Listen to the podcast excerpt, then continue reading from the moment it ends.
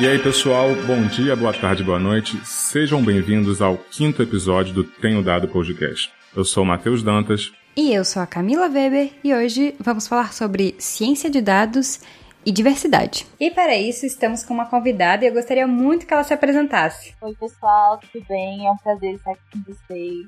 Eu me chamo Andressa, podem me chamar de Desse, à vontade. Hoje sou cientista de dados no PicPay, trabalho lá com inclusão, diversidade e cultura também. Vai ser um prazer estar aqui.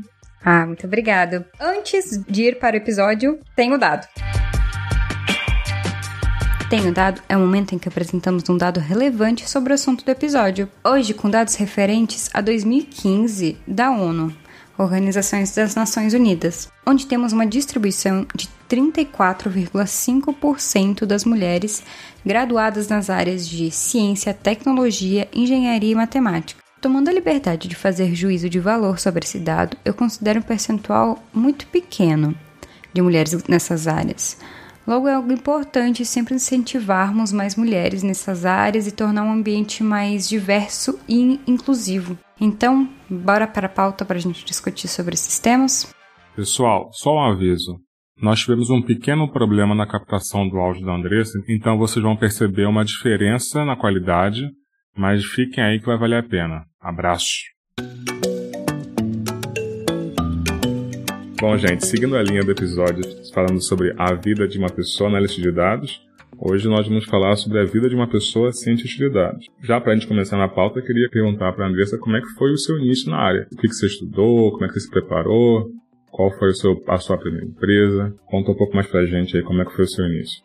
É, na verdade, meu início foi um pouco incomum, assim, cair meio de paraquedas nessa área. Eu comecei, na verdade, minha carreira como pesquisadora científica lá na USP, né? Eu fazia pesquisa Legal. Em neurobiofísica, né? Então eu trabalhava ali com neurociência computacional, estudando peixes elétricos de campo fraco. Pode parecer super desconexo, né? e realmente é um pouquinho, não vou falar que não é. E o que aconteceu? Eu estudava lá na USP de São Carlos. Então eu tava um pouquinho longe aí da família, minha família mora tudo em Capão das Terras. Fiquei três anos por lá, e lá para 2017, a minha avó ela teve um câncer bem grave. Eu tive que voltar aqui para São Paulo. falei, putz, preciso voltar de vez, porque eu tava indo e voltando pela semana, perdendo aula, perdendo prova. falei, bom, vou voltar de vez e dar uma ajudada por lá, né?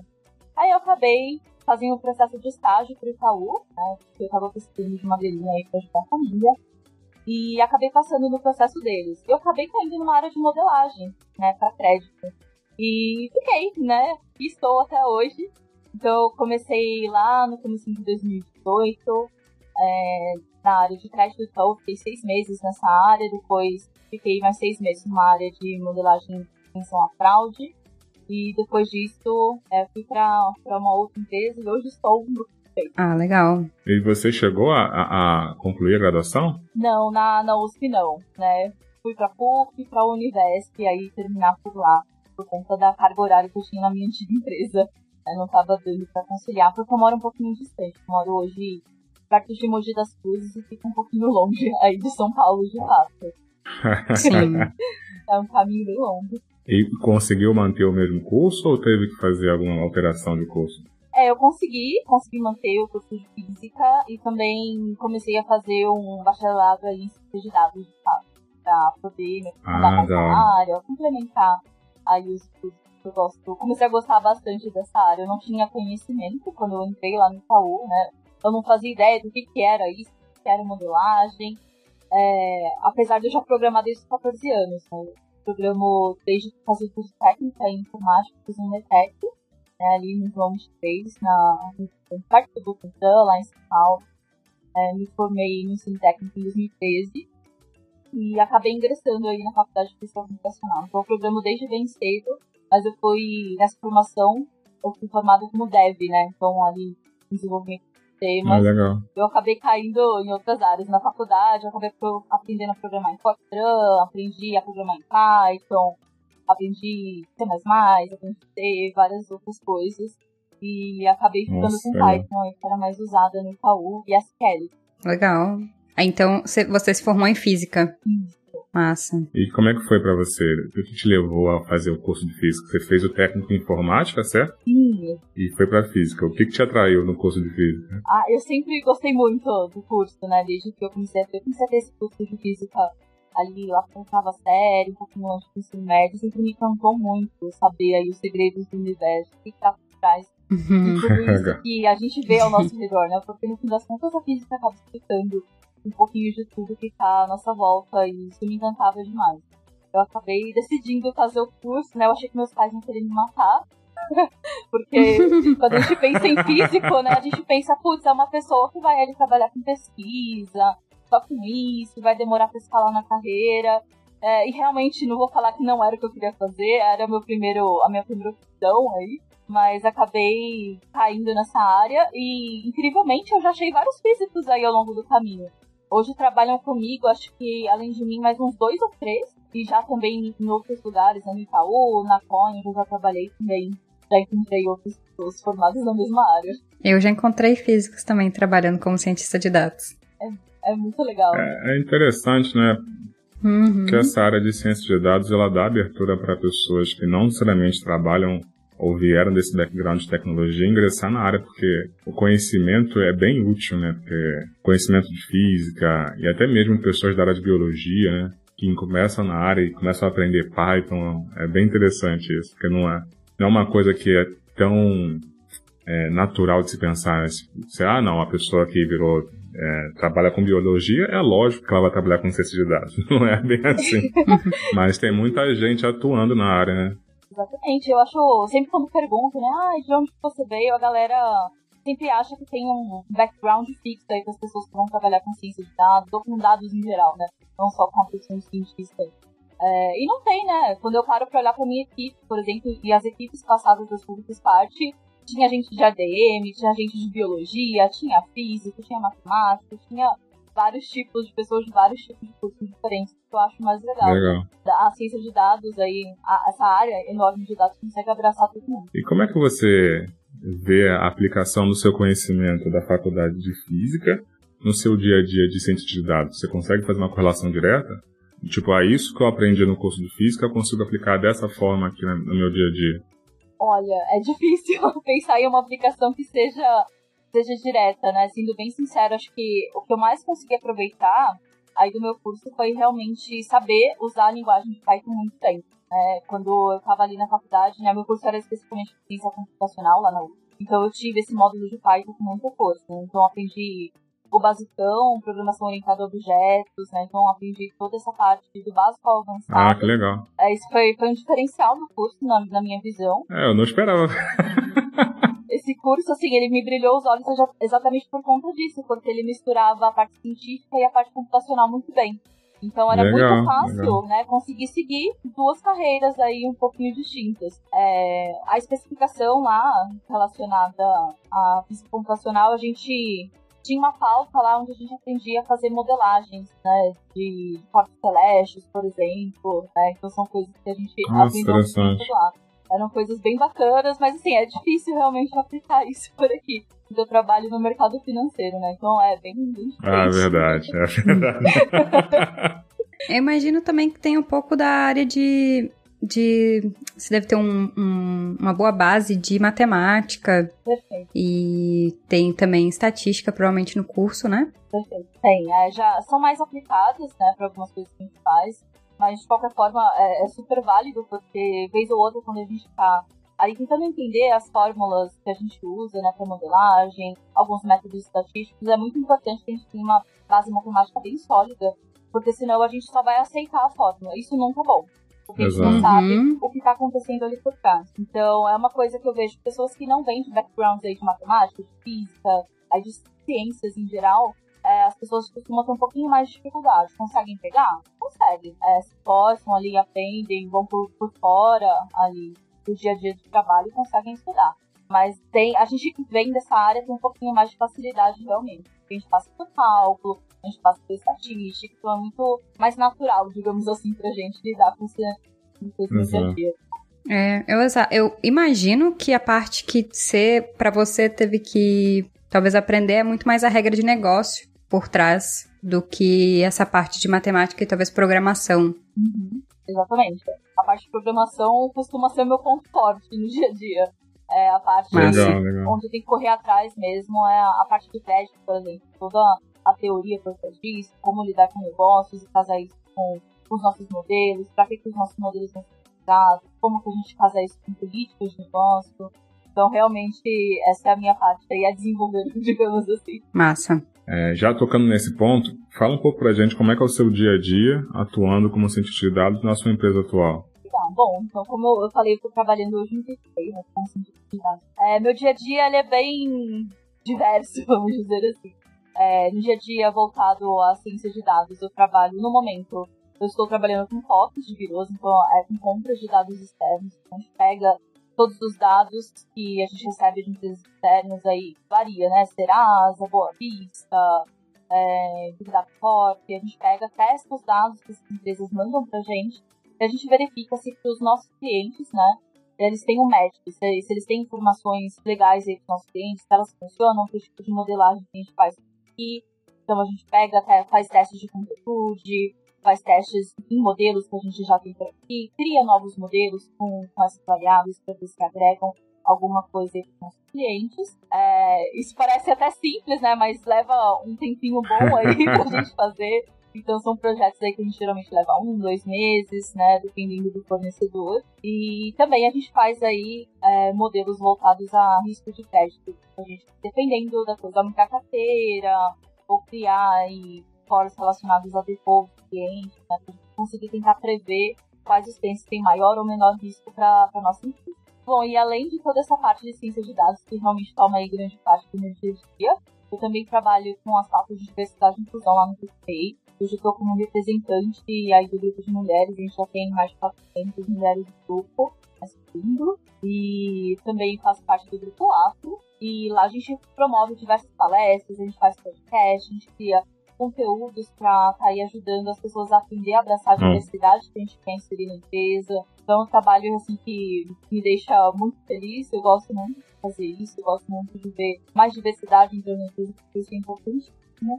É, pra uhum. gente se construir, se firmar enquanto uma empresa que a gente, empresa que a gente gostaria de ser aí, então é diversidade. Exato. Porque a diversidade traz aí diferenças de ideias, diferenças positivas, conflitos positivos, que conseguem deixar o produto melhor, deixar a cultura melhor.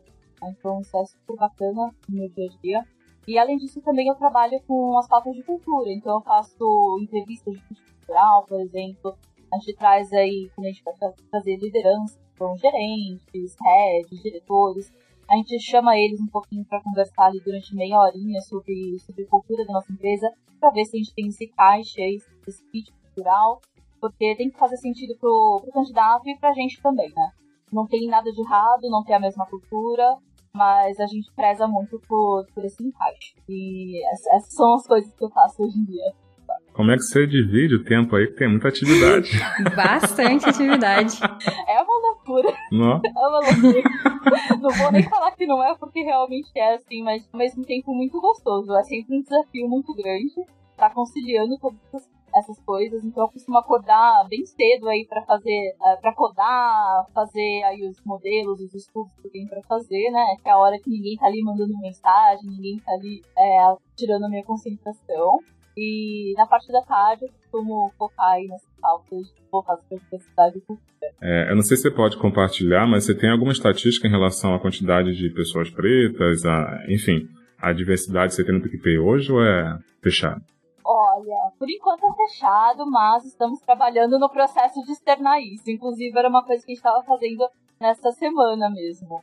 É, a gente já está montando aí todo um roteirinho para a gente colocar no nosso site, divulgar para as pessoas. Mas o que eu consigo dizer é que é, a gente ainda não está no ideal, lógico. Acho que toda, toda empresa que está olhando para isso ainda não está no ideal. É muito difícil porque a gente sabe que o nosso país ele é um país muito racista, muito machista, é, então a gente sabe que não vai ser uma coisa que vai acontecer da noite pro dia, mas posso falar algumas coisas, né? O número que a gente tem aí de diversidade, ele é muito melhor do que nas outras empresas nas quais eu já trabalhei, então isso é uma coisa que me anima muito a continuar fazendo esse trabalho. Legal.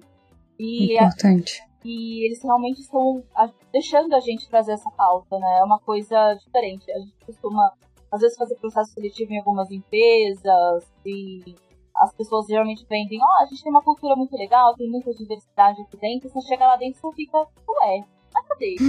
né? Nunca vi, cadê as pessoas, cadê os movimentos, cadê as palestras? A gente geralmente não vê nada. E aqui acho que foi o primeiro lugar onde eu tive realmente uma voz. Né? Uh, independente do meu Legal. cargo, eu tenho uma voz, eu sempre para conversar com o CEO na hora que quiser, eu sempre para conversar com, com a diretoria, eu tenho muita abertura para trazer esses pontos. E eu acho que isso é super positivo. Logo, logo a gente vai divulgar essas informações no site, não posso falar no momento. Mas é uma coisa que, de fato, me anima bastante. E a gente também virou PR, né? Tá com esse objetivo aí na empresa, então toda, todo quarto a gente tem uma meta voltada à sociedade. Nossa, que legal. Isso é muito bom, porque faz total, total diferença, assim, quando vira uma, uma meta da empresa, não é só algo que você fala, ah não, nós somos diversos, tal. Beleza, mas qual é a meta de vocês? Qual, qual número vocês querem alcançar? Como é que vocês estão fazendo para atingir isso? Exatamente. Quando realmente vira uma meta assim, significa que alguém está olhando para isso e é, ações estão sendo criadas para atingir essa meta, né? Perfeito. E uma coisa que acho que as pessoas têm que começar a entender é que diversidade tem que andar conectada com a estratégia da empresa. Não, não pode ser uma coisa apartada. Isso faz toda a diferença para o produto, para os números da empresa lá no final. E quando a gente quer oferecer um produto para muitas pessoas, a gente tem que entender que a gente está num país super diverso. Então as pessoas querem se enxergar nos produtos da empresa os quais elas estão usando, consumindo. Elas querem entrar numa empresa nas quais elas se identificam. Então a gente tem que começar a fazer esse movimento para realmente incluir toda a sociedade e estar tá se sentindo bem-vinda e confortável a usar nosso produto. Eu ia perguntar se nessas conversas que vocês têm com a empresa como um todo, já aconteceu algum momento de ter alguma algum comentário machista ou racista no meio de um no meio de um papo? Infelizmente sim, né? A gente sabe que a gente não está isento dessas coisas, mesmo nos dias de hoje, é, mesmo tentando construir essa empresa que a gente está construindo. É, dentro dessas pautas que a gente faz específicas voltadas para a diversidade, então, olha, gente, a gente vai fazer, a gente tem o dia da diversidade, que é um dia que a gente faz ali a cada 15 dias, fazendo uma temática diferente para a gente discutir. É, é, que, é, a palestra que a gente tem aberta para todo mundo participar, todo mundo vir aprender. Então, nesses casos, a gente ainda não teve isso acontecendo. Mas, por exemplo, já teve caso de gente ali que, sei lá, mulheres apresentando eventos de tecnologia, apresentando o que elas faziam ali no seu dia a dia, e a gente usava uma ferramenta né, para fazer perguntas que as pessoas poderiam colocar ali, queriam fazer uma pergunta anônima. Né? E nisso a gente já viu uma pessoa, uma mulher ser assediada, a gente já viu uma mulher ser diminuída, falando que não deveria estar no lugar, e a gente distinguiu é, esse tipo de ferramenta porque não dá para lidar com esse tipo de coisa. Gente tem que saber quem é que está falando de coisas, porque isso vai contra a nossa ética, vai contra o que a gente acredita dentro. Isso tem que ser monitorado sim, porque senão a gente não vai criar nunca um ambiente que seja aí confortável para todo mundo estar. Mas infelizmente é uma coisa que eu acho que acontece em todo lugar ainda, por isso que é muito importante as áreas de diversidade também estarem super ligadas aí às áreas que cuidam é, de ética, é, é, aqui no caso tem uma área chamada contábil, que é área onde tem ali as pessoas que são advogados, psicólogas, então é, é uma área muito importante. Como é que é para você se sentir sendo uma mulher negra na área de ciência de dados? Quais são as dificuldades que você acha que você enfrentou pelo fato de você ser mulher e de você ser preto também atuando nessa área? Olha, em outros lugares é, eu fazendo, eu tendo ao, mesmo nível de formação pessoas que trabalhavam ao meu lado, fazendo as mesmas coisas no dia a dia, é, já me descobri ganhando menos que uma pessoa bem menos que uma pessoa, né? É, isso foi uma coisa que mexeu muito comigo, porque eu fiquei sem entender. Eu fiquei, ué, mas eu né, tenho o mesmo nível de função, faço a mesma coisa, entrego tanto quanto, não tô entendendo por que eu ganho menos, né? Tendo que a minha relevância de acordo com tal pessoa é a mesma é uma coisa que, que muita gente, né? Desanima muita gente. É por isso que tem até um estudo que fala, eu não vou lembrar o número correto, mas tem um estudo que fala que as mulheres, por exemplo, só, só ficam para vagas é, onde elas preenchem 5% dos requisitos. E homens, eles né, conseguem, eles se, se aplicam tendo bem menos, aí né? chega de 70% ou 80% dos requisitos cumpridos. Então, isso é uma coisa que afeta a, a nossa autoestima. E isso é uma coisa muito difícil de reconstruir. É, eu entrei nessa área de tecnologia bem cedo, né? Como eu falei, eu programei desde 14 anos. E desde aquela época eu ouço que ali não é meu lugar, que eu não deveria estar ali, que mulher não serve para programação, mulher não serve para aprender lógica, que mulher não serve para estar nesse mercado de trabalho. Então, eu entrei na faculdade, ouvi as mesmas coisas, que mulher não serve para física, que ali não era meu lugar, né? Então, acho que isso é uma coisa que abala a gente durante a nossa vida como um todo, né? Então, além de ouvir coisas machistas por mulheres, já, já ouvi coisas racistas por conta, né, N fatores que eu acho que vale a pena citar. É, é muito difícil, por conta de mexer com a nossa autoestima, por a gente sempre ficar se questionando, aí bate aquela síndrome, né, do impostor. A gente fica perguntando, putz, a gente devia estar nesse lugar aqui mesmo? Será que aqui é meu lugar? Será que realmente aquela pessoa não estava certa? Será que é possível para isso? Às vezes a gente pega num dia ruim, sei lá, tô tentando desenvolver um modelo e, putz, meu, não ficou legal, aí a gente já começa a se culpar, achar que a gente é que tá errado, a gente não presta pra aquilo. E não, quando a gente vai ver, são os dados que eram ruins, né? É, às vezes foge ali da, do nosso alçado. Mas toda essa construção social em cima da, da mulher preta é, é muito difícil de retirar da nossa vida. Eu ainda estou no processo dele. Né? Uma pessoa é, e eu já tô há um tempinho nessa área, já tô exposta há algum tempo, mas às vezes eu passo aí para as pessoas que não, tô super tranquila, super confiante, mas não, é, eu tenho ainda essa síndrome da impostora, eu me questiono muitas vezes ainda, isso é uma coisa que ainda vai perdurar, eu sei disso. É um trabalho constante que a gente faz ali, tem que fazer diariamente, tem que aprender a se amar, aprender a se aceitar, saber que sim, a gente é bom, sim, a gente serve para isso, a gente serve pro que, que a gente quiser. É, as palavras das pessoas não deveriam interferir no que a gente gostaria de fazer. É, isso é um trabalho diário, um trabalho que eu acho que vai até o fim da vida. E tudo o que eu faço hoje em dia, seja né, trabalhar com diversidade, é, fazer palestras para as pessoas, dar mentorias gratuitas, é, é para isso, sabe? É, para que essas pessoas que estão tentando ingressar nessa área não sofram tanto quanto é, eu já sofri, muita gente já sofreu, porque isso é uma coisa que machuca muito, deixa cicatrizes. A gente não sabe por quanto tempo vão falar. Dessa, você consegue utilizar os dados na área de diversidade? Ah, às vezes as pessoas pensam, né, que essas duas coisas são desconexas, né, que não dá para explicar a, a parte de dados dentro dessa área, mas é pelo contrário, né? Uma coisa que é muito importante a gente lembrar para a gente montar ações voltadas para isso, eventos voltados para a diversidade, a gente tem que primeiro entender como está a nossa empresa nesse momento. E a gente só consegue entender isso a partir do momento que a gente pergunta para as pessoas. Então, o que a gente fez, assim, que a gente se montou enquanto grupo né, de diversidade? A gente passou um formulário para as pessoas responderem, para a gente verificar como elas se autodeclaravam, se elas se declaravam pretas, pardas, indígenas, brancas, asiáticas, perguntamos aí sobre a orientação sexual, perguntamos sobre gênero, perguntamos sobre tudo que dava para perguntar. Né? As pessoas consideravam uma pessoa ser ou não. Então a gente precisou entender como ficava o momento da nossa empresa. A gente fez isso, a gente faz isso duas vezes por ano. Né? A gente fez no segundo quarto do ano passado e depois no último quarto, que é, em dezembro agora. Então a gente pegou esses dois momentos para a gente fazer um comparativo foi como a nossa empresa estava, como a nossa empresa estava evoluindo com relação à diversidade e quais ações a gente podia montar em cima dessas coisas. Então eu fiquei com toda essa parte de análise de dados, de estar ali montando e apresentando todos esses números para a galera da empresa inteira, para a diretoria, para todo mundo. E foi daí, né, são desses números que saem é, os nossos saem aí, as nossas metas ligadas à diversidade. Então, a análise de dados também está muito presente no meu dia a dia, no sentido diversidade. É sempre muito importante isso, todo mundo pergunta ali dentro. E é por isso até que eu falei que a gente vai começar a externar isso, a gente vai começar a compartilhar com todo mundo, para todo mundo ver que a gente está olhando para isso, ver que a gente está se importando com isso e ver que a gente está dando a devida importância, né? Vocês têm alguma pergunta sobre renda? Ou vocês conseguem depois ver se tem alguma correlação em relação à renda com essas características? É, isso é uma coisa que a gente já está planejando aí atacar. A gente está conversando com a área de departamento pessoal que cuida de toda essa parte de renda.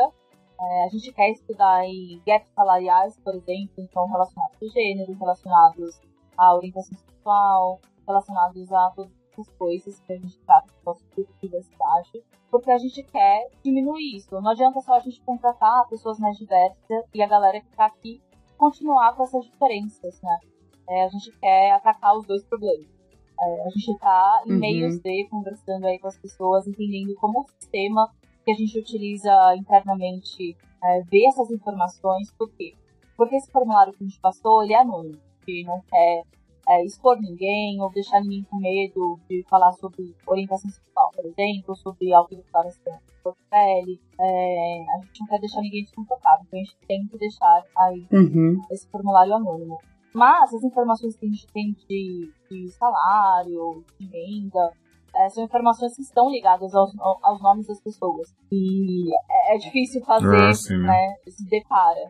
É, a gente tá vendo qual é a melhor forma de fazer, se dá pra gente adaptar o nosso sistema para as pessoas poderem estar respondendo algumas dessas coisas por lá também. A gente pelo menos ter uma amostra significativa para conseguir fazer esse estudo uhum. da melhor forma.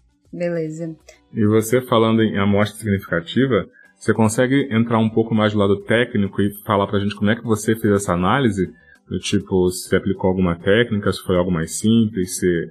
É, enfim, um, um pouco de como é que foi feita essa análise. Se fez uma análise mais qualitativa, enfim. Claro, tranquilo. É, ali para fazer essa análise a gente tinha poucas perguntas, né? não são tantas perguntas. Então é mais no sentido de ah, vocês consideram uma pessoa PCD? Sim ou não? Vocês consideram uma pessoa é, branca, negra, parda, preta, indígena? Então a gente tem esse tipo de coisa por ali. Então a gente tem algumas categorias em alguns pontos, outras são somente de sim ou não. E o que eu fiz com aquilo foi consolidar aqueles dados e gerar alguns gráficos mais simples, porque na hora que a gente fala de apresentar isso para toda empresa, não é todo mundo que vai entender métodos ali muito complicados, né, muito voltados aí para estatística. Então a gente fez gráficos super simples, né?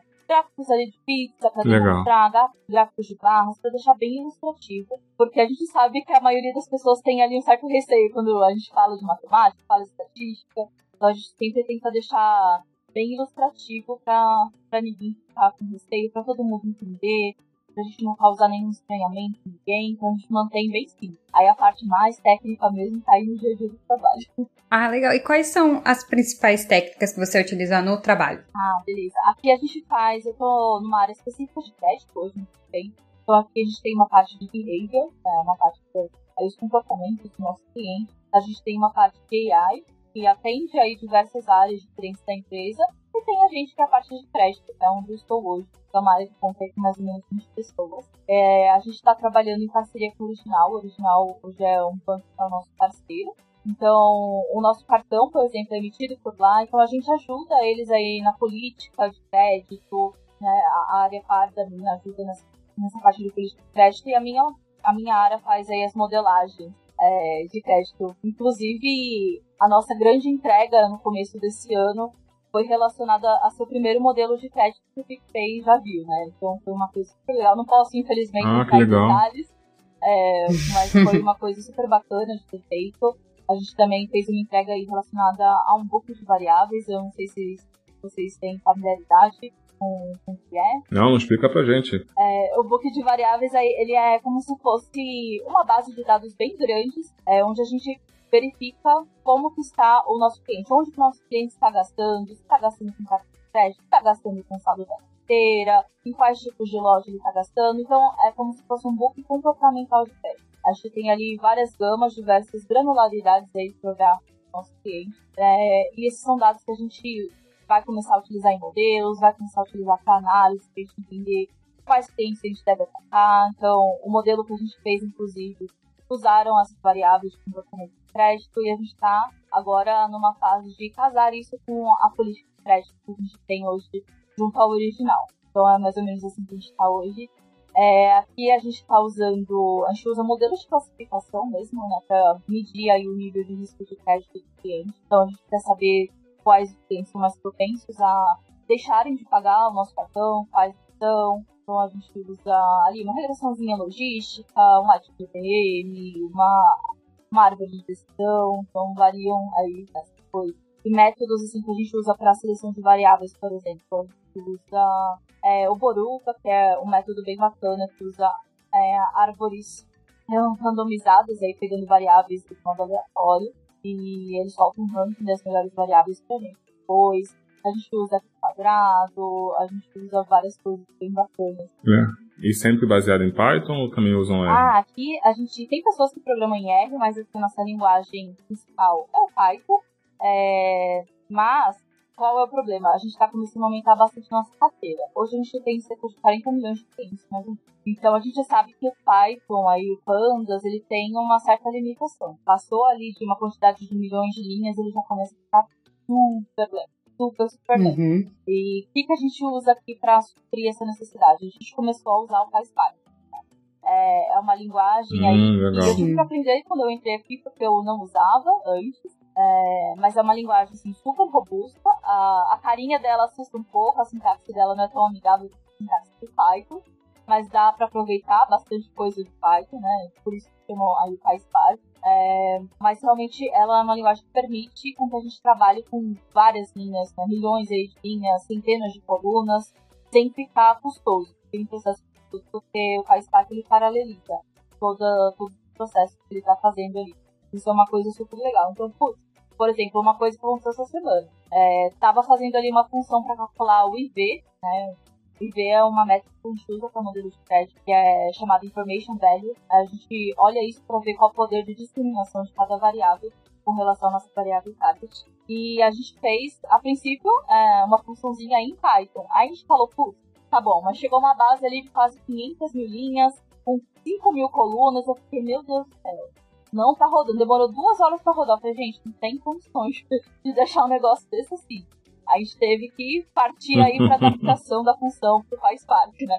A gente tenta evitar, mas a gente é, vai acabar caindo uma hora ou outra nisso, dependendo da coisa que a gente tá fazendo. Então é muito bom a gente ter esses dois conhecimentos aí é, muito bem consolidados, porque a gente precisa estar tá mesclando um. E só uma dúvida, vocês usam o PySpark para a parte de processamento de dados, ou seja, transformação, preparação, ou também para modelagem? Que eu sei que o PySpark ele tem essa biblioteca dele de modelagem é, de dados, né, de aplicação de modelos, de regressão, etc. Mas ele também tem essa parte de ETL, assim, né, transformação de dados.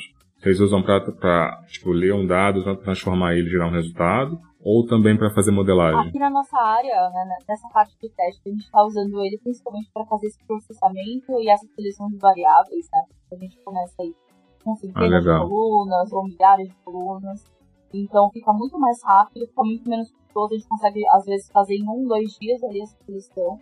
É, e para modelagem, a gente acaba recorrendo ao Python por quê? Porque essa biblioteca de PySpark, ela não tem todos os modelos que já estão implementados em Python. Ah, então, assim, sim. demora um pouquinho para rodar? Demora.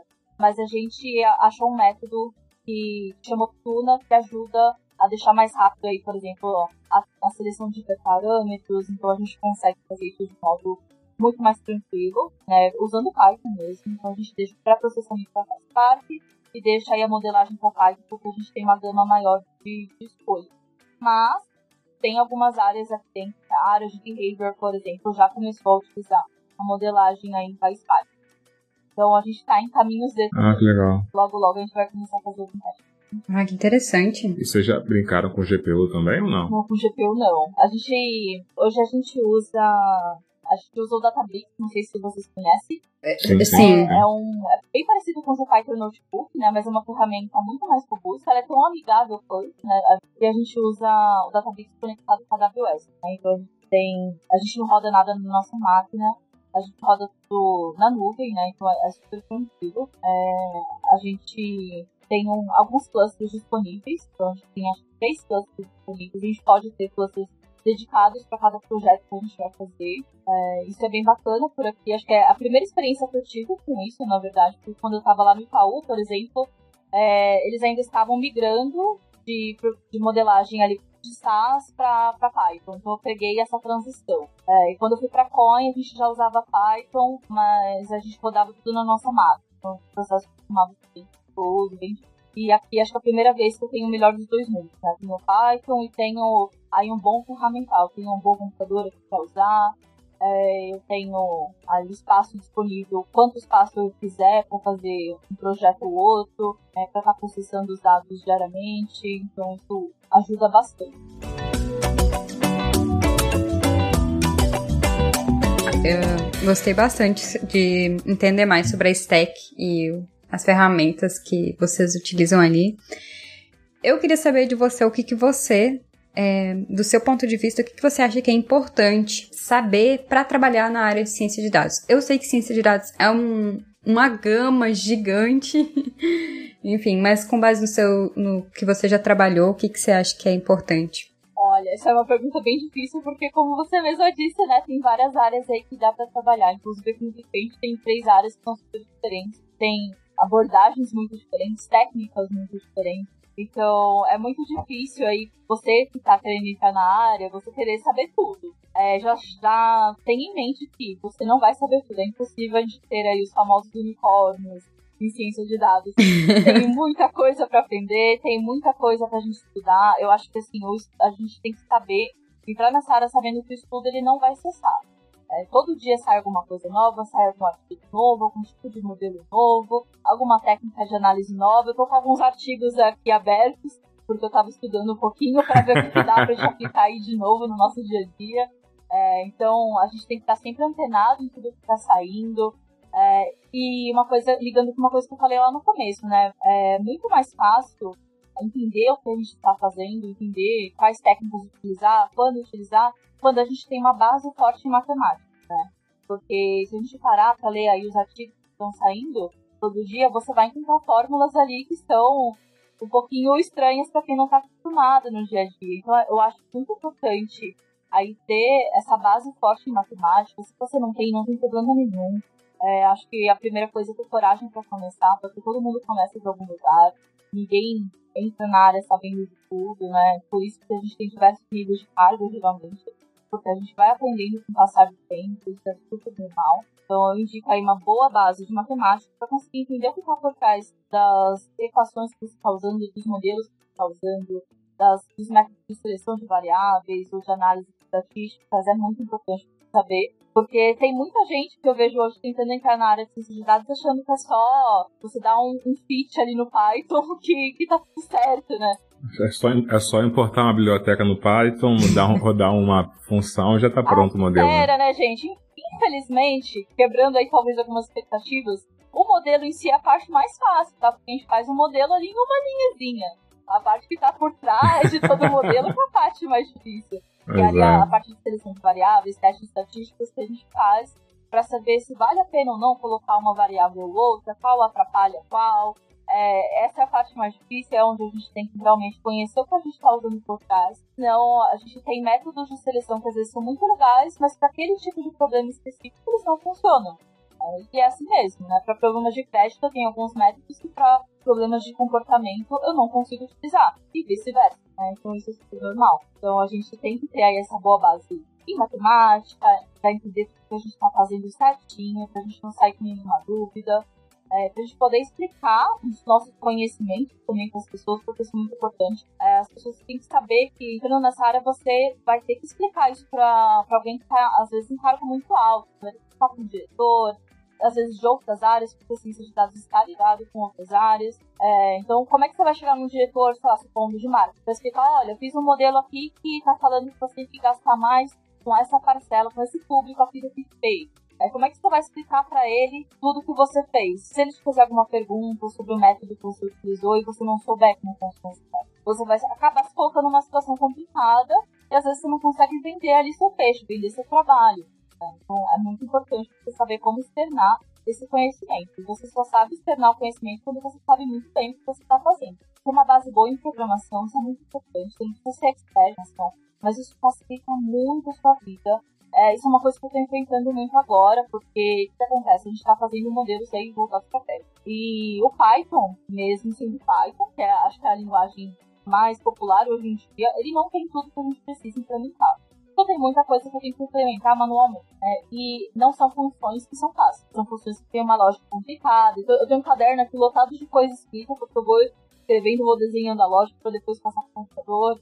Então é importante que você saiba lógica de programação, que você saiba programar razoavelmente bem, para você não se complicar no dia a dia quando chegar alguma coisa você vê, putz, não tem nessa linguagem, é, não existe uma biblioteca que faz o que preciso, aí você vai precisar recorrer aí à sua programação, então é muito importante ter uma base de programação. E acho que uma parte muito boa de hoje em dia é que a gente tem um acesso quase que ilimitado ao conteúdo. Né? A gente tem aí a internet toda ao nosso favor, é, tem muitos artigos legais no Medium para você ler, tem muitos livros hoje que você consegue pegar o PDF na internet. Tem muitas pessoas que divulgam conhecimento gratuito em podcasts como esse aqui, é, no YouTube, tem, tem cursos no Coursera que você pode fazer, se você não tiver grana para pagar, você consegue pegar uma bolsa. Então tem vários meios hoje em dia de você conseguir aprender é, tudo isso muito bem.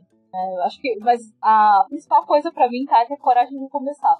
Eu digo isso porque quando eu entrei nessa área eu era muito tímida, muito retraída, eu achava que se eu perguntasse alguma coisa, a pessoa ia achar que eu era burra, que eu não sabia o que eu estava falando, eu ia me demitir. Eu é. tinha um medo gigantesco. tinha um medo gigantesco. Eu ficava super nervosa em perguntar.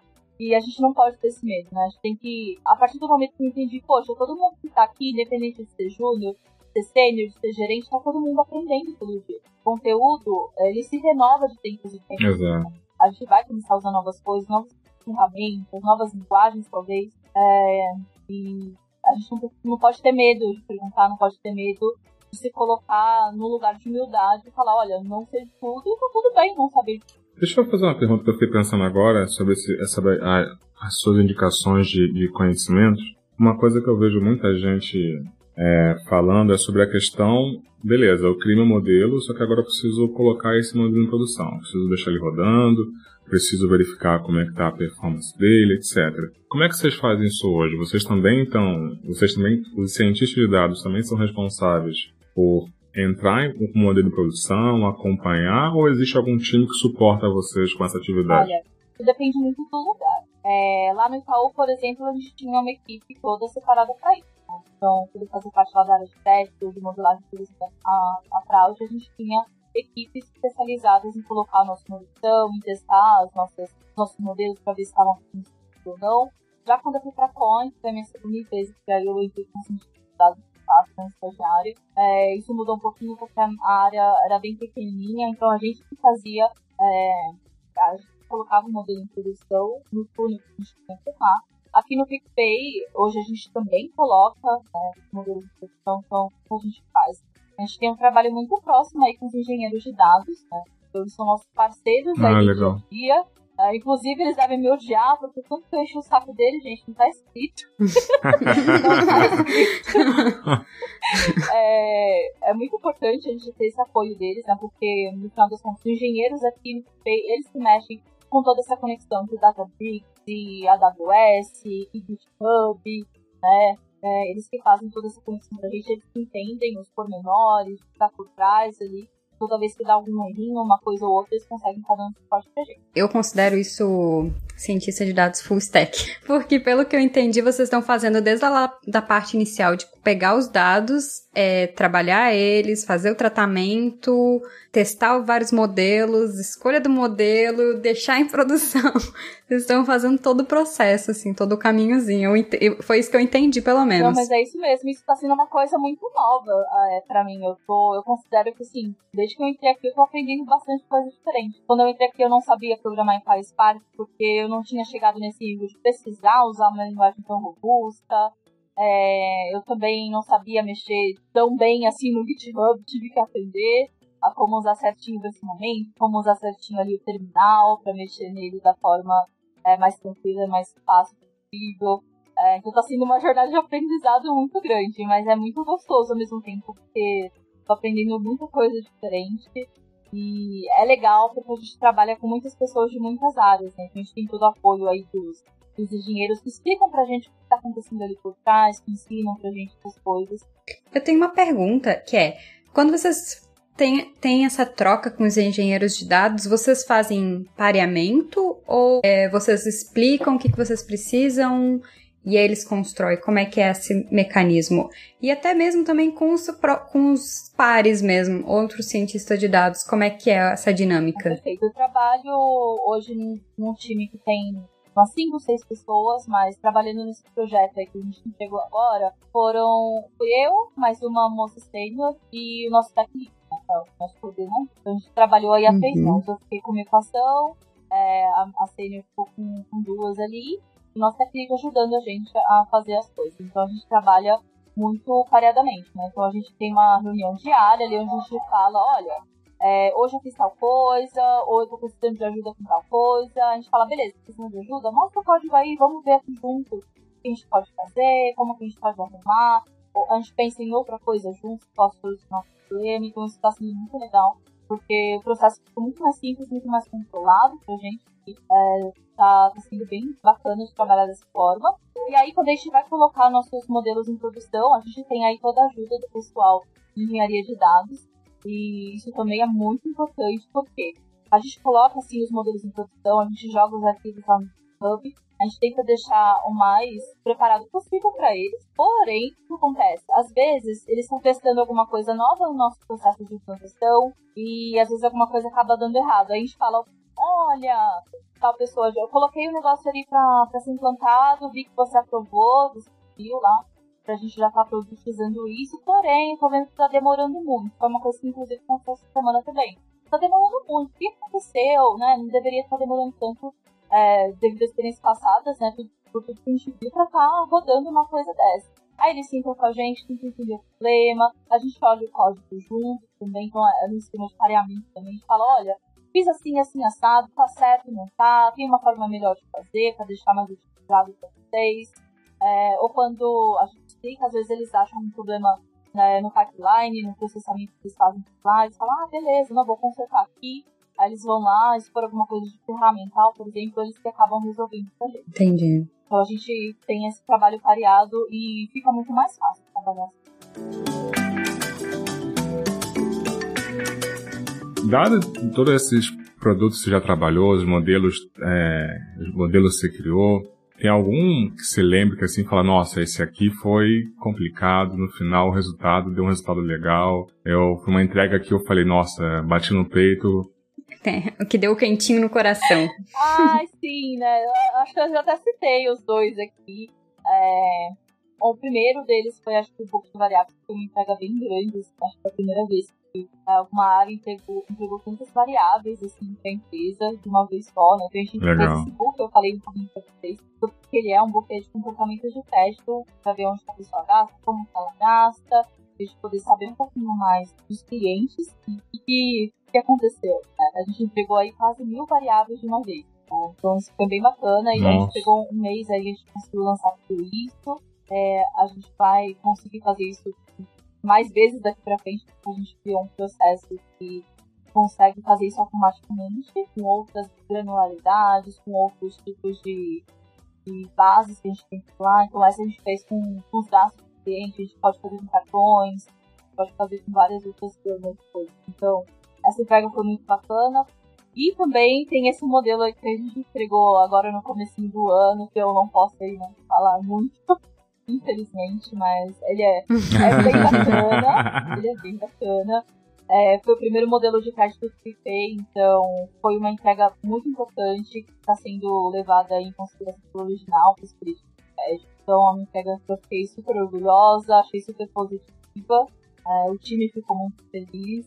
É, então, eu, nossa, aprendi muito e ao mesmo tempo entreguei uma coisa super legal. Foi, tudo de bom, assim, pra mim. ah, que massa. E outra pergunta, você tem algum trabalho voluntário fora do PicPay? Tenho. A galera às vezes acha que eu sou doida, mas eu tenho, eu gosto bastante de, de participar dessas coisas. Então, hoje eu tô no AfroPython, por exemplo, né? É, já participei de alguns eventos por lá. A gente tem lançou uma semana de ciência de dados no ano passado, inclusive os vídeos estão lá no YouTube. A gente deu isso de forma gratuita pessoas. Teve bastante gente participando, foi muito bacana. É, eu dei aula um dos dias falando aí um pouquinho sobre pandas como design para ingressar nessa área de dados. Muito gostoso. É, eu participo de comunidades aí voltadas para mulheres também, então AI Girls, Pai Ladies, eu participar bastante. Também já fiz palestras para para eventos dessas comunidades, também tem todos no YouTube. Eu gosto muito de fazer esse tipo de coisa, porque eu acho que uma construção de conhecimento é uma coisa muito importante. E geralmente grupos voltados para a diversidade são muito necessitados de saber, é, de conseguir achar esse conteúdo de forma fácil e acessível. Porque se a gente entra num Coursera da vida, se a gente entra é, em algum site né, com as coisas, nem sempre está da melhor forma para pessoas que, que, são desse grupo, né? nem sempre está do modo mais acessível. É, então é muito importante a gente sempre estar nesses movimentos aí, estar tentando trazer essas pessoas para dentro, porque a gente sabe que é muito difícil da gente achar, principalmente nas áreas de tecnologia. É, os grupos de diversidade sofrem muito, quase não tem. É, em todo lugar, tá, gente? É, isso é um problema geral. E eu também sou coordenadora administrativa de uma ONG chamada UNEAFRO, que é uma ONG que oferece cursos populares para jovens negros de baixa renda das periferias. Então, tem uma unidade pertinho da minha casa de Tafá, é, de onde eu faço parte. Agora, na, na, na pandemia, a gente deu uma pausa nas atividades, tem um núcleo virtual que a gente criou aí para os alunos poderem usar. E a gente está fazendo um trabalho de fazer arrecadação, de cestas básicas, de alimentos em geral, para ajudar as pessoas que estão aqui morando pertinho, porque a gente sabe, né, está é, tem, tem, algumas pessoas que não conseguem muito, muito bem entender a, a, importância desse tipo de trabalho, porque pensam assim, nossa, tem tanto conteúdo na internet, tanto curso. Só que hoje em dia a gente sabe que quem trabalha com TI, a maioria do conteúdo é, relevante ou é pago ou está em inglês. É, existem exceções, claro, mas a grande maioria é isso. E a gente sabe que nem todo mundo sabe inglês, na verdade, a, a grande maioria não sabe que existe essa dificuldade. Então, quando você cria um conteúdo, por mais que seja um conteúdo que já esteja replicado várias vezes, mas você cria ele de forma acessível, você está abrindo porta para muita gente. Você está possibilitando que pessoas que não teriam acesso a esse conhecimento tenham acesso a esse conhecimento, que elas consigam aprender e consigam começar na área de uma forma menos sofrida. E sentir que elas podem estar lá. É muito importante elas se enxergarem na gente, né? Quando a gente, quando a gente faz estudos, essas lives, palestras, aulas, a gente está tentando ser um ponto de representatividade para elas verem a gente ali e falarem, poxa, ela chegou ali, ele chegou ali, eu sou parecido, então eu também consigo, eu tenho uma história parecida, Exato. então se eu me esforçar, se eu conseguir fazer uma coisinha ou outra, é, eu vou conseguir falar também. Então acho que esse é o grande ponto, fazer essas coisas, né? Isso é, me agrada muito, deixa o coração quentinho, mas é muito importante porque dessa forma a gente vai conseguir de fato fazer as pessoas aí para mais perto de nós, né, para mais perto dessas áreas de tecnologia que são muito precárias em relação à diversidade. Eu acho muito, muito sensacional todo esse trabalho que você faz com essas é, é atividades, palestras, cursos, porque realmente retribuir um pouco. Eu, eu, sinceramente, me sinto muito em dívida com isso. Eu queria estar fazendo muito mais do que eu estou fazendo hoje, poder colaborar um pouco do que com o que eu tenho de conhecimento. É, mas eu acho que, honestamente, do jeito que você fala, parece que seu dia tem 28 horas. É tanta coisa e, cara, eu realmente admiro, entendeu? Eu realmente admiro que é, é uma coisa que você. E, e, no final, quando você vê as pessoas que você deu a oportunidade ali, que você deu, compartilhou um pouco do seu conhecimento, conseguindo avançar, né? Conseguindo dar o próximo passo, eu acho que o grande ponto é esse. Quando você dá a oportunidade, as pessoas vão, né? É, basta você dar a oportunidade. Exatamente. E é o que as pessoas não conseguem entender, que é, com esse papo de meritocracia e tudo mais, acho que tá todo mundo começando no mesmo ponto, só que não é, né? A gente tá começando 10 posições atrás e além de estar tá começando atrás, a gente muitas vezes não tem nem a oportunidade de começar. Então, quando você dá oportunidade para alguém, você mostra que é possível a pessoa. É exatamente nesse ponto que eu entrar, porque às vezes acho que tem uma, até uma pesquisa que fala sobre isso, que as pessoas que são de grupo de diversidade, quando elas são inseridas né, nesse espaço onde elas não estão, elas se esforçam muito mais, geralmente. Elas são muito mais empenhadas, muito mais focadas, muito mais interessadas. É, tem a tendência de desistir Exato. muito menos, né? De, de a gente pegar uma pessoa que esteja numa posição de maior privilégio então, e você traz, além de tudo isso, é, ideias novas, backgrounds novos, jeitos de pensar novos. Então, eu, eu, não entendo, né? toda essa falta de aceitação ainda por parte de muitas pessoas, muitas empresas, porque tem dados para comprovar que, gente, isso, além de ser bom para sua empresa, para o seu produto, é, para o aprendizado das pessoas que estão ali dentro, é bom para o seu bolso também, porque tudo fica melhor, você começa a arrancar mais. Né? Você tem aí uma renda maior. Exato. Então é, é muito difícil para mim ainda, com todo com isso à disposição, é, ter essa resistência que as pessoas ainda têm hoje. Você comentou sobre é, a questão dos grupos de diversidade, sobre a importância que eles têm na empresa, sobre como é importante para as pessoas participarem desses grupos. Só que algumas vezes eu percebo em algumas empresas que esses grupos eles são muito para inglês ver, sendo bem direto, né? Uhum. Existem, a empresa fala, ah, nós temos aqui, nós somos diversos, nós temos um grupo de diversidade. Aí você vai entrar, você vê que tem um grupo, só que o grupo está ali só para constar. Muitas vezes é, é, eles têm uma conexão, né? Então, eu já participei de algum um grupo numa empresa que eu falei assim, gente, ó, por mais que a gente não consiga gerar nenhuma diferença na empresa, pelo menos a gente está junto aqui. A gente está trocando experiência, a gente está se ajudando, a gente está ouvindo um outro e a gente é o nosso grupo de suporte é, interno da empresa. Então, é, é, por mais que a empresa não esteja apoiando a gente, a gente está se ajudando. É, como é que você acha? Como, qual, qual, o que você acha da importância e se as empresas realmente levam a sério esses grupos hoje em dia?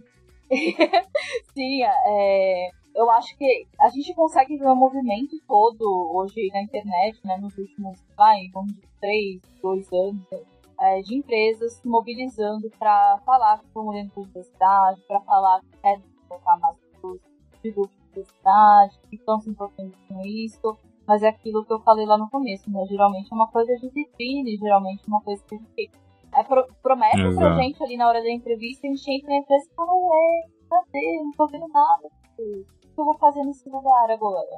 Né? E isso é muito complicado, né? Porque eu acho que as empresas estão vendo outras empresas maiores fazendo isso e querem correr atrás do prejuízo. Isso acaba sendo um erro muito grande se você não sabe o que você está fazendo, por que você está fazendo, qual a importância daquilo. Exato. Você tem que entender como sua empresa está no momento, como encaixar a diversidade de forma efetiva, porque assim, tem uma diferença entre diversidade e inclusão. As duas coisas têm que caminhar juntas, mas elas são diferentes. Diversidade é, é tudo, todas as características que tornam um indivíduo único. E a inclusão é você realmente pegar essa pessoa, abraçar essa pessoa e colocar ela no, no lugar onde ela gostaria de estar, né? É, nesses grupos que foram sempre tão maltratados durante a história. Então, isso é uma coisa que eu vejo muitas empresas fazendo do modo correto e vejo muitas empresas pecando porque querem fazer e não sabem como, só falam que, ah, olha, a gente tem gente tá correndo atrás e fazendo tudo rápido. É, e esses grupos, geralmente, eu também participei de, lugares onde eles só existiam, só estavam ali, né, de enfeite mesmo. Você entrava lá, não tinha inscrição, não tinha, não tem um ponto pra, pra apoio, nada, né. Aqui, realmente, no feito, o primeiro lugar onde eu, onde eu vejo ações disso. Uma coisa que aconteceu recentemente que foi muito legal foi o programa de Jovens Aprendizes que a gente lançou aí específico para pessoas negras, né? É, em parceria, parceria com, com, lugares aí da periferias que estão em volta do Jaguaré e lá de Vitória. É, e foi uma coisa que saiu do nosso grupo afro, de discussões do nosso grupo, de ideias do nosso grupo. Então, a gente sente a diferença quando isso realmente é levado a sério ou não. Né? A gente vê as ações saindo, a gente vê as empresas externando e nos lugares onde isso não acontece, é, é difícil a gente ver alguém elogiando ou alguma ação saindo de fato uma coisa bem legal porque esses grupos aqui de diversidade, né, a maioria deles aqui no PicPay surgiram naturalmente. Então as pessoas começaram a se juntar ali e formar grupos para discussões, para apoio, né? E isso é normal em muitas empresas, acontece muito nas empresas hoje em dia, porque a gente tem uma facilidade muito grande de montar esses canais, de estar essa ideia. É, mas o que acontece? A empresa tem que tomar essa decisão de ou apoiar ou não apoiar. A gente consegue ver essas ações aí, essas externar essas ações, a gente consegue ver quem, qual empresa está apoiando e qual empresa não está apoiando realmente. Tá? É, esses grupos que às vezes estão lá dentro. Porque é, a empresa apoiando esses grupos, dando voz para esses grupos, trazendo esses grupos para discussões de estratégia, é, é, o que realmente vai fazer a diferença ali no dia. A gente está muito tempo falando sobre como é importante ter grupos de diversidade dentro dos nossos ambientes de trabalho e uma coisa que era muito importante de ter que a gente não tem era a representatividade na política, porque tudo isso para mim é muito político. E a gente não tem representação de verdade. Tem dois pontos, que é de fato ter uma mulher ou uma pessoa preta na política, criando políticas de fato para mulheres ou para pessoas pretas. E então a gente está, enfim, sonhando e discutindo bastante quanto isso é importante. Só que eu também acho importante que isso. Eu acho importante, eu queria muito que isso fosse de verdade para a política, sabe? A gente ter representantes para, enfim, mudar o de fato como está como é que tá essa estrutura. É, hoje a gente não tem muita representatividade de mulheres pretas é, nos parlamentos. A gente tem uh, menos de 3% de deputadas federais que estão no parlamento e menos de 5% de estaduais nas últimas eleições. Enfim, eu acho que isso diz muito também de, da forma como a gente tá hoje e o, quão, o quão importante seria a gente ter, sabe, representatividade na política para, enfim, ir além. Nossa, eu acho esse perfeito, porque é a mesma coisa essa pica, né? As empresas só começam a mudar quando elas começam a olhar para a diversidade mais carinho. Como que elas vão olhar para a diversidade mais carinho? Quando as pessoas desses grupos tiverem voz, tiverem ali como falar de igual para igual com as pessoas que tomam as decisões estratégicas. A mesma coisa vale para política. A gente eleger pessoas que são exatamente iguais, né? Então, tem o mesmo background, que, que, é o que a gente vê acontecendo no Brasil hoje. Então, a gente vê sempre, ah, o pai é político, aí o filho vai ser político, e é sempre um cara branco que tá ali, que é rico, não sei o quê. É sempre a mesma história. Como é que a gente vai eleger essas pessoas esperando que elas façam alguma coisa por nós, elas nunca vão fazer. Elas não sabem como é que tá na nossa pele. Elas nunca vão saber. Não adianta elas falarem, ai, eu me compadeço da sua situação, eu entendo, eu tenho empatia. Gente, tem empatia é importante, mas tem empatia não é tudo. É, é importante para você respeitar a dor do outro, colocar no lugar frente. Porém, não é a única coisa que basta para fazer de nossa sociedade uma sociedade mais. Então, a gente pode ver né, todos os projetos de lei que a gente tem por aí. Você não vê quase nada voltado para mulher, você não vê quase nada voltado para pessoas negras, você não vê quase nada voltado para pessoas LGBTs, você não vê quase nada voltado para PCDs. Por quê? Porque as pessoas que estão ali não pensam nisso, elas não sofrem nisso, elas não são assim. É, aí usando até hum. de exemplo a, a Marielle, né? Que estava ali no Exatamente. dia a dia lutando, uma mulher preta, uma mulher é, da, da comunidade LGBTQIA+, que estava ali realmente propondo leis, projetos voltados para essa população. Então, falando aí sobre o Dia da Mulher Negra, Tereza Viela, falando aí sobre luta contra a homofobia, contra o racismo. Era uma pessoa que estava nesse local de fala, é uma mulher, é uma pessoa preta, é uma pessoa da comunidade LGBTQIA+, que estava olhando para isso porque ela é assim, ela sofre isso, vê pessoas ao seu redor sofrendo com isso, e é só, só assim que a gente vai conseguir de fato mudar a sociedade. Se a gente colocar as mesmas pessoas sempre lá, não tem muito para onde pôr. A cabeça é igual, as ideias são iguais, não tem. Exato. Né, pra onde ir. Amanhã vai dar três anos que Marielle foi assassinada. Três anos, sem resposta. E é diferente, né? Foi um caso muito importante, não foi um, uma execução, né? Isso tem que ficar claro. Foi, foi uma, execução, foi uma execução que até hoje a gente não sabe quem mandou executar e segue vida, né? A gente está como se tudo tivesse normal, como se nada tivesse que a gente precisasse se preocupar. Fosse algum senador, algum deputado, né? Estaria coisa ter sido resolvida no mês seguinte. E, e eu acho muito importante debater esse assunto porque foi uma execução política por conta delas ter mulher negra e, enfim, a gente teve agora casos esse ano de de tentativa de atentado que teve na casa de uma vereadora aqui de São Paulo, trans, ser, eu não sei agora o nome, e é uma tentativa incessável de calar. Então é muito importante que esse assunto não saia, porque a gente precisa de pessoas representando em todos os espaços públicos. E por isso que eu acho extremamente importante esse assunto, sabe? Aí eu lembrei de uma coisa que é papel aí do aliado. Né? Tem, tem as pessoas que estão aliadas às nossas causas, a gente não consegue chegar em lugar nenhum, porque são essas pessoas que estão aí em posição de privilégio. Então, é, a gente precisa se agarrar nessas pessoas, às vezes, para conseguir ter aí o pezinho para a gente conseguir, para a gente conseguir ter voz, para a gente conseguir ter uh, um espaço maior para pôr nossas ideias, pôr nosso sofrimento. Então, isso é uma coisa que a gente discute muito frente também. Como que vocês, que estão aí na diretoria, que são caras brancos, vão estar tá ajudando a gente que está aqui lutando pela diversidade? Vocês têm que ajudar a gente. Vocês estão aí na posição onde vocês podem dizer o que é e o que não é feito. Então, a gente tá aqui embaixo, a gente pode fazer nossa movimentação, mas é barulho. A gente falar pra gente mesmo não vai adiantar nada. A gente já sabe. A gente precisa falar para vocês, para vocês que estão aí tomando as decisões. A gente tem que convencer essas pessoas e elas têm que comprar as nossas causas, nossas ideias e ser nossas aliadas, nos, darem espaço. Isso que vai fazer a gente conseguir ganhar um Exatamente. Exatamente, aliados, importantíssimo. Inclusive faz parte da minha indicação. Bom, gente, já falando em indicação, então, o papo tá muito bom. Tá maravilhoso. É, acho que tem assunto que não falta. Exato, se a gente continuar aqui, a gente vai. Eu acho que a gente, a gente vale a pena com certeza fazer uma parte 2 desse episódio. Ah, eu ia amar. É, mas. Eu amei. mas vamos começar a entrar nas indicações então? Bora. Você quer começar, André? Claro. É, eu tenho algumas coisinhas para indicar, gente. É, aí, voltando para a área de ciência de dados, eu tenho dois livros aqui. Tenho aqui em casa, o outro não achei, tá aí na minha estante que ainda não sei até eu achar, né? Então, eu tenho esse livro chamado Storytelling com Dados, que é muito importante, que ensina a gente a como externar aí os nossos conhecimentos, a como contar a história do processo que a gente faz, né? Que a gente trabalha com nossos dados, como que a gente convence as pessoas a comprar aquilo, como que a gente é, explica o que a gente está fazendo de modo fácil para a pessoa entender. Então, é um livro muito legal, por uma mulher chamada Cole Nathick, nome, mas é muito bacana o livro.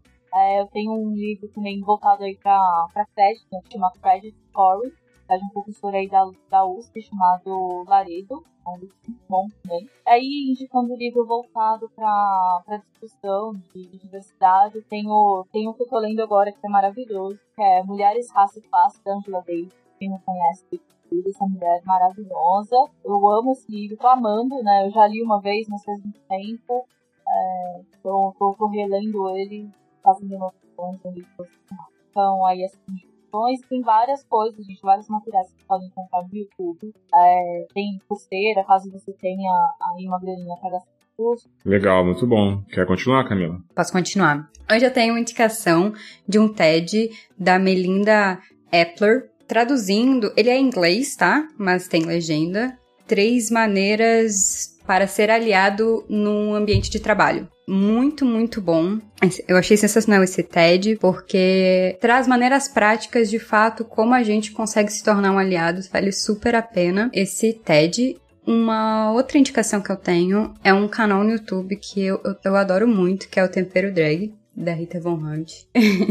e eu acho que vale super a pena seguir esse canal. Matheus? Bom, eu tenho uma indicação hoje, mas são duas indicações. Uma é o, é o grupo de WhatsApp chamado Afrodata, que é o, justamente o grupo que, que eu achei a Andressa. É, ele é um grupo que eu criei há um tempo atrás.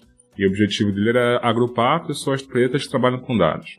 Então, a gente ali está se ajudando, a gente está trocando informação, está trocando oportunidade, troca experiência. E assim, é justamente para acabar com esse negócio de, ah, eu não acho pessoas pretas que trabalham com dados. Lá a gente está em quase 90 pessoas, se não me engano. Então tem bastante gente ali, a gente troca bastante informação.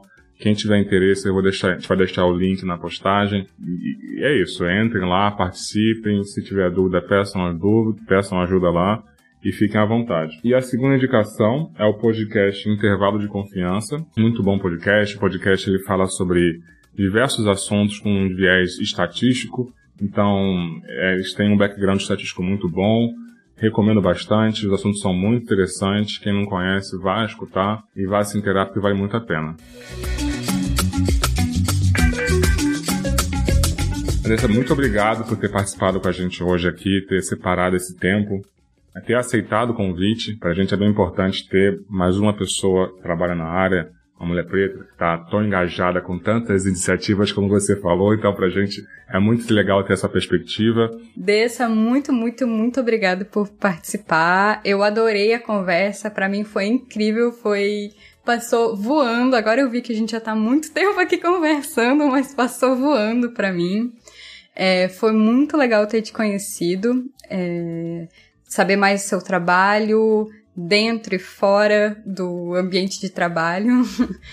é, enfim, é uma honra ter você aqui. Gente, muito obrigada por essa oportunidade de estar aqui com vocês. Foi muito bacana. Eu também não tinha olhado o relógio, agora que eu percebi que a está aqui há um tempão falando, foi muito gostoso. É, agradeço muito de verdade por essa oportunidade de estar aqui. É, queria deixar aí meus contatos para quem quiser uma ideia comigo, é, quem quiser aí aprender um pouquinho mais da universidade. É, tenho o meu Instagram, que é arroba Freires. Tenho o meu LinkedIn, se procurar lá, tá Andressa Freires. Você vai ver lá eu feio essa pessoa. É, eu tenho um Instagram pra, voltado para diversidade e para ciência de dados. Então, é o arroba Data Science e o arroba Diversidade Complicada lá, indicar temas. É, e é isso. Muito obrigada. Andressa, a gente não costuma fazer isso daqui, mas você falou tanto da empresa aqui que eu acho que vale a pena perguntar se tá tendo vaga para quem tiver interesse. Opa, tem sim, né? O PicPay tá crescendo bastante, a gente abriu bastante vaga esse ano. É, inclusive com contrato com home office, então se você não faz parte do escritório em São Paulo também tem oportunidade para é, só procurar aí PicPay Gup, né? G-U-P-Y no Google, você vai achar ali no site de, de indicações de inscrição para vagas. E o processo é muito bacana. Eu acho que quem se inscrever vai gostar bastante. Legal, legal, muito bom. Quem tiver interesse aí, qualquer dúvida, procura a Andressa aí, também. Gente, tamo aí.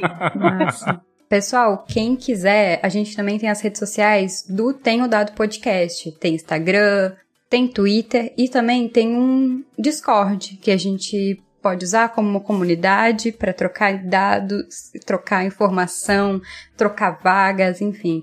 A gente pode construir uma comunidade, então quem quiser, é, a gente manda o link para entrar no Discord. É, é só procurar por Tenho Dado nessas redes, vocês vão achar a gente lá. Quem tiver sugestão, reclamação, qualquer coisa, pode mandar pra gente lá, que a gente tá em melhoria constante e é sempre bom ter o feedback da galera sobre como a gente pode melhorar esse conteúdo. E para encerrar o episódio, gostaria de chamar a música Mulher de Luta, da Dandara Manuela.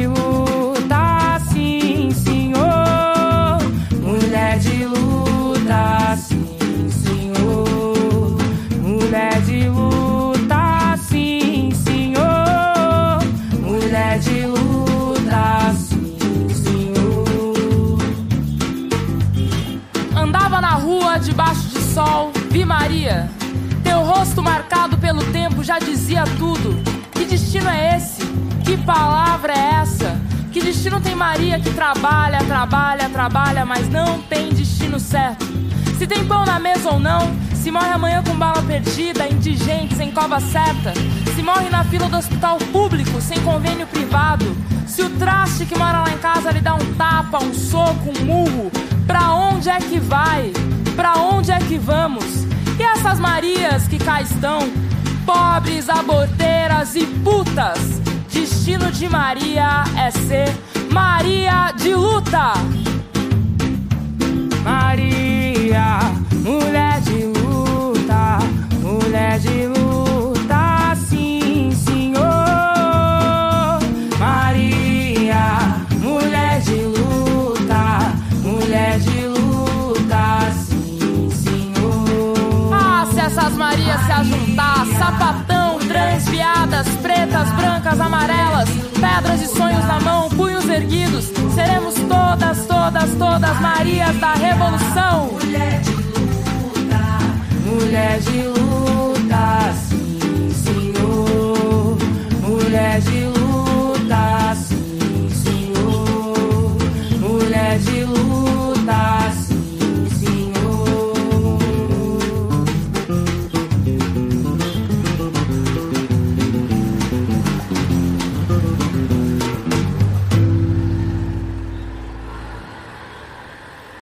para quem ficou até agora, um bônus: erros de gravação.